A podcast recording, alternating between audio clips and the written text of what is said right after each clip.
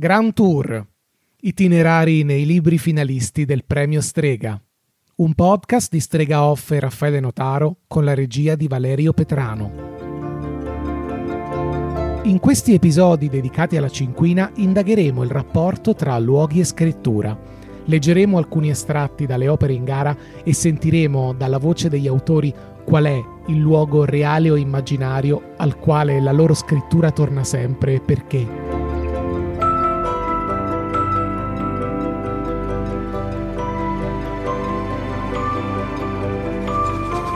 La nostra mongolfiera letteraria si è messa in viaggio alla ricerca delle storie. Siamo partiti dai luoghi protagonisti dei romanzi della Cinquina e abbiamo seguito le tracce lasciate dalle parole. Perché quando non possiamo scoprire terre lontane, iniziamo a esplorare i luoghi della prossimità. C'è una mappa nascosta tra le pagine di ogni libro e interi mondi tra le vie dei nostri quartieri. Mettiamo in valigia i libri finalisti del Premio Strega e andiamo alla scoperta dei luoghi che raccontano. Siamo giunti alla terza tappa del nostro Gran Tour letterario. Dai libri che abbiamo preso in esame sembra chiaro che gli autori e le autrici abbiano provato a rispondere a una domanda. Come si fa a raccontare una vita? Ciascuno di loro, e lo vedremo anche con i prossimi libri, ha provato a risolvere questo enigma mettendosi in conflitto con qualcosa di sé. L'acqua del lago non è mai dolce è il terzo romanzo di Giulia Caminito, pubblicato da Bompiani come il precedente, Un giorno verrà, che ha vinto il premio Fiesole nel 2019. Il suo esordio, La grande A, pubblicato da Giunti, ha fatto vincere alla sua autrice il premio Berto, il premio Bagutta Opera Prima e il premio Brancati Giovani. Al suo terzo romanzo, Caminito sceglie la prima persona singolare, quella con cui tendiamo a sovrapporre personaggio e autore, quella con cui facciamo amicizia in fretta perché è come se stesse parlando direttamente a noi, quella che non ha segreti perché ci racconta tutto, perché tutto sappiamo di cosa pensa e di cosa le succede. È anche la forma prediletta del romanzo di formazione, perché ci aiuta a seguire le vicende di tutto l'arco della vita raccontato dall'interno di chi lo vive.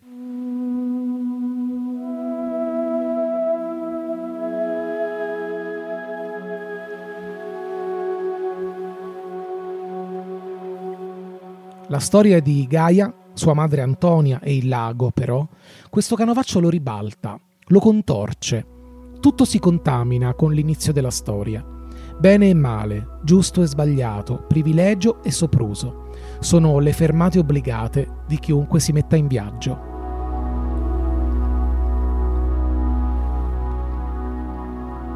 Antonia è una madre aspra, diretta, che gestisce le questioni familiari in modo pratico e concreto. Le sue questioni familiari sono due gemelli nati da poco, un primo figlio avuto da un precedente matrimonio finito male, il padre del ragazzo adesso in carcere, una figlia determinata e irosa che non riesce a coprire la distanza della somiglianza dalla madre, e un marito sulla sedia a rotelle, rimasto invalido dopo una caduta nel cantiere in cui lavorava in nero.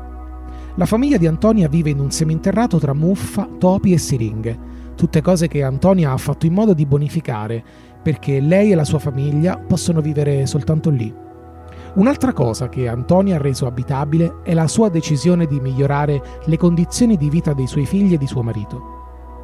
Sono troppi anni che le pratiche per l'assegnazione di una casa popolare latitano sulla scrivania della dottoressa Ragni. Antonia in questi anni non si è persa d'animo, ha lottato, preteso il giusto per sé e la sua famiglia, ha aspettato, ha avuto fiducia e poi alla fine ha avuto un'idea. Indossare l'abito buono, fingersi avvocata e farsi ricevere dalla donna che ha il potere di cambiare quel fato così squallido.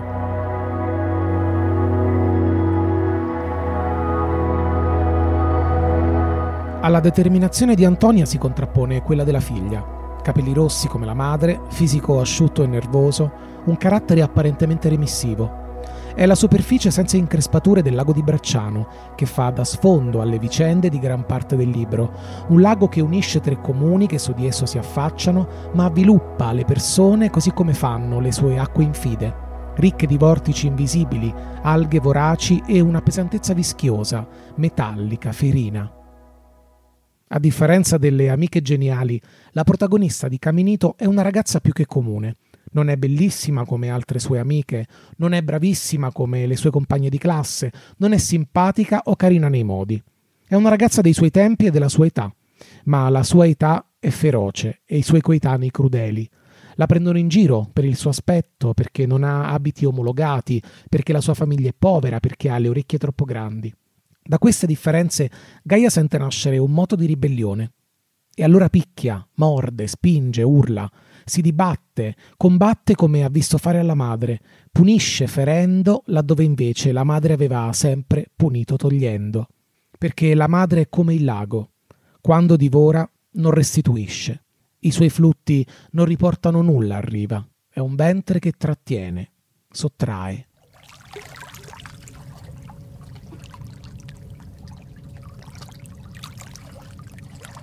Quello che nelle intenzioni doveva essere un personaggio antipatico, cattivo e con cui è difficile empatizzare, è invece estremamente liberatorio. Ogni volta che Gaia scalpita, tira un sasso, molla un calcio, graffia o ruggisce, lo fa anche quella scintilla di follia e cattiveria che tutti abbiamo dentro e che ci rende possibile superare indenni anche in momenti più difficili. Ma lasciamo che il romanzo di Caminito ci indichi l'itinerario più adatto per continuare questo viaggio. C'è la voce di Morgana Giovannetti a guidarci lungo la via. La ferrovia è l'unica via di fuga per chi non ha la macchina, la orta che pompa sangue, l'orizzonte, soglia di avventure. Su un treno sei arrivata, su un treno hai continuato a partire. Quando la sbarra si alza tu passi rallentando e scavalchi i binari. Se giri il viso a destra vedi le pensiline della stazione. Hai preso quel treno per anni, conosci ogni vagone, ogni scritta con le bombolette, i tag con gli uniposca. Ti ricordi la gente stretta, ti ricordi quando non avevi l'abbonamento e correvi fino alla fine del treno, ti nascondevi nei bagni. La strada principale continua e arrivano i negozi, il fruttivendolo che vende anche lumache, l'enorme mobilificio che propone cucine costose e lampade affilate, poi ci sono i supermercati e le pescherie. Quella è chiamata la zona della stazione, la parte urbana del paese. Là ci sono villette, palestre negli scantinati e un bar che la sera cucina nachos e tortillas. Lungo la strada le attività commerciali, verso l'interno le case con al massimo 2 piani e gli scivoli in giardino. Non vuoi fermarti, superi la farmacia e lo studio del tuo medico di famiglia. Rallenti alle strisce pedonali e fai passare una donna con un bambino. Lui ti guarda come fossi un vampiro. Un attimo e sei a Residenza Claudia. La chiamano così per via della fonte, quella dell'acqua minerale. A sinistra si apre un piazzale e ci sono le case popolari, palazzine anonime a più piani. Al secondo c'era casa vostra, anche se vostra non si può davvero dire, la finestra della tua camera, l'albero da cui Orso ha staccato un ramo, la ringhiera a cui attaccavi la bicicletta, lo spiazzo delle giostre sotto Pasqua, il baracchino degli spari, i colpi che partono, le lattine che cadono, tu e Mariano che salite le scale, uno tiene la testa e uno le zampe di un enorme orso rosa. Ogni negozio ti ricorda un pomeriggio, ognuno di loro negli anni è cambiato, da dentista ortopedico, da calzature a fiori freschi, da surgelati a oggetti per la casa, da tutto a €1 a ceramiche, da toletta cani a telefonia. Ai più longevi bisogna restare fedeli. L'incrocio lo hai attraversato negli anni in tutte le direzioni. Lì c'è l'unico e glorioso semaforo di tutto il paese. Aspettare quel verde ha fatto parte della tua adolescenza. Andando a destra puoi prendere la strada per la piscina dell'albergo e tornare lì, in costume e accappatoio. Stare ferma, davanti agli spogliatoi. La tua spazzola, la tua confezione di shampoo all'eucalipto. Rivedere Carlotta che dice «Eccomi!». Da quella parte, facendo un giro dentro a Residenza Claudia, si arriva anche alla piazzetta e alla casa abbandonata, che ora hanno ristrutturato. Ci vive una famiglia. Hanno 3 bambini, un cane, 2 canarini. Proseguendo puoi approdare davanti alla villetta di Andrea. Il cancello è ancora affumicato. Agli angoli della strada sono rimasti i segni dell'incendio. Lui presto si sposerà. Hanno già stampato le partecipazioni. La futura moglie fa la dentista ed è molto bionda. Ma tu non vuoi girare e aspetti il verde. Se sei fortunata puoi metterci poco a superare l'incrocio e allora sulla destra vedi una grande cascina, così diversa dal resto delle abitazioni da parere aliena. Una antica casa di campagna lungo la strada di quella che vorrebbe diventare una città, il ricordo di un mondo finito. Adesso per te iniziano i pensieri cattivi. Vedi proprio là la stradina che da quella principale sale verso l'interno. A metà di quella strada in salita c'è stata e forse sempre starà la casa di Iris.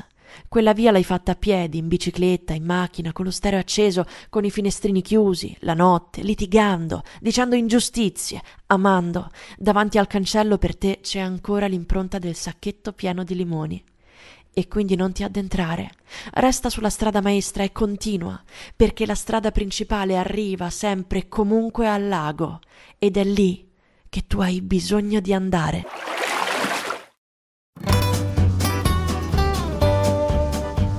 Anche quest'anno Operazione Strega interroga l'immane lavoro di raccolta dati sul premio per raggiungere mete insolite e portarci dove non siamo ancora stati.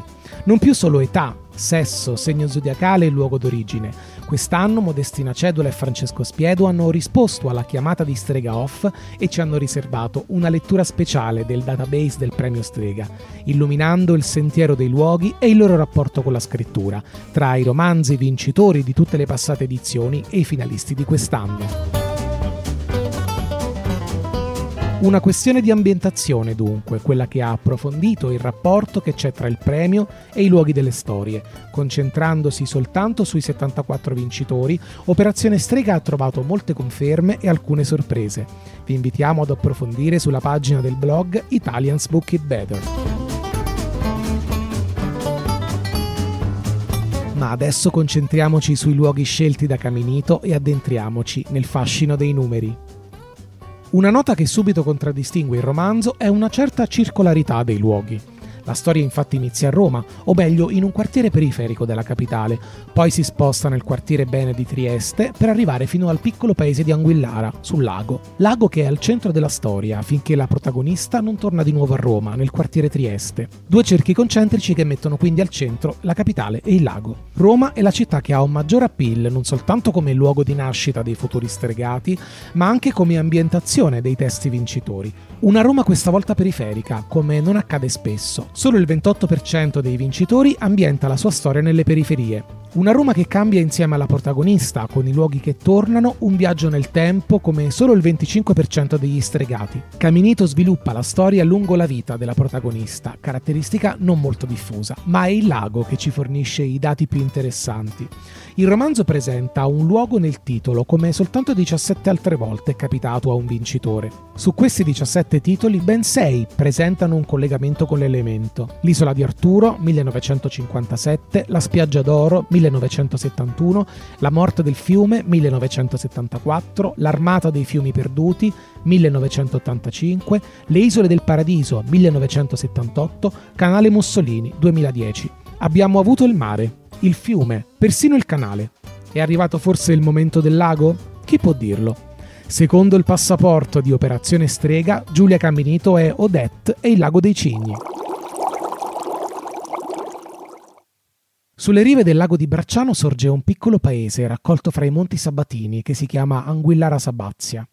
Ed è proprio qui, fra le acque di questo caratteristico borgo laziale e Roma, poco distante, che scorre, come abbiamo detto, la vita di Gaia e della sua famiglia.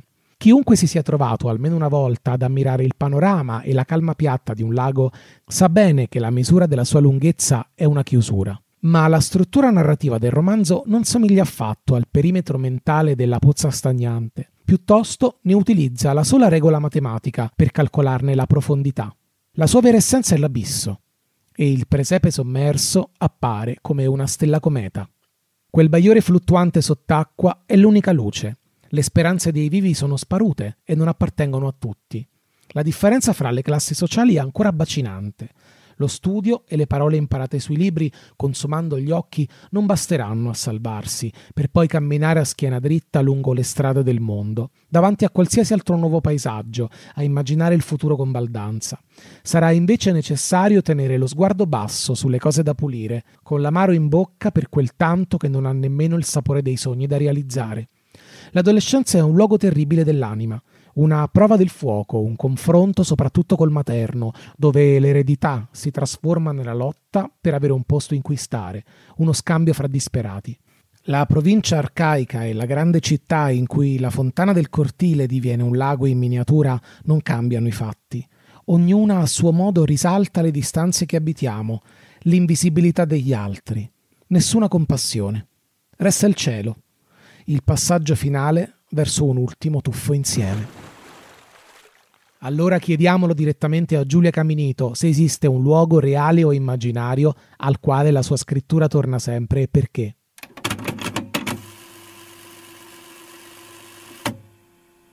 Il luogo reale e non immaginato, ma in qualche modo anche immaginato, a cui torno sempre, probabilmente Assab, il luogo africano dell'Eritrea che io racconto nella Grande A, perché è il primo luogo in cui ho ambientato un mio romanzo, a cui sono quindi molto legata sia per il lavoro, per la scrittura, per l'essere ancora giovane, acerba ai tentativi, e anche perché ho dovuto studiare molto per cercare in qualche maniera di ricostruirlo, e non è quasi localizzato nelle memorie coloniali di quel periodo.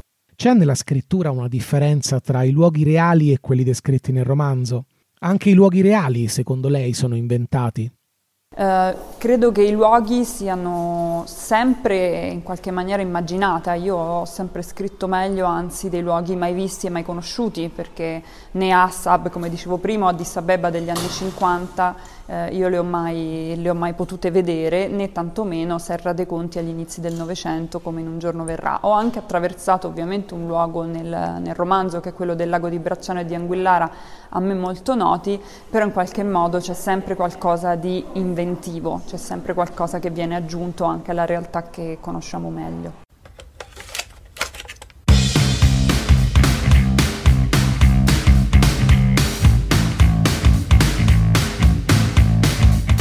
Il nostro Gran Tour continua tra gli itinerari dei libri finalisti del Premio Strega. Al timone insieme a me il collettivo Strega Off, un gruppo di professionisti dell'editoria, della comunicazione e degli eventi culturali provenienti dalle associazioni Alinea e Batteria, composto da Laura Fidaleo, Marzia Grillo, Veronica La Peccerella, Alessandra Pierro, Chiara Rea e Antonella Sciarra, ideatrici e organizzatrici dell'evento che ha riscritto le regole del Premio Strega.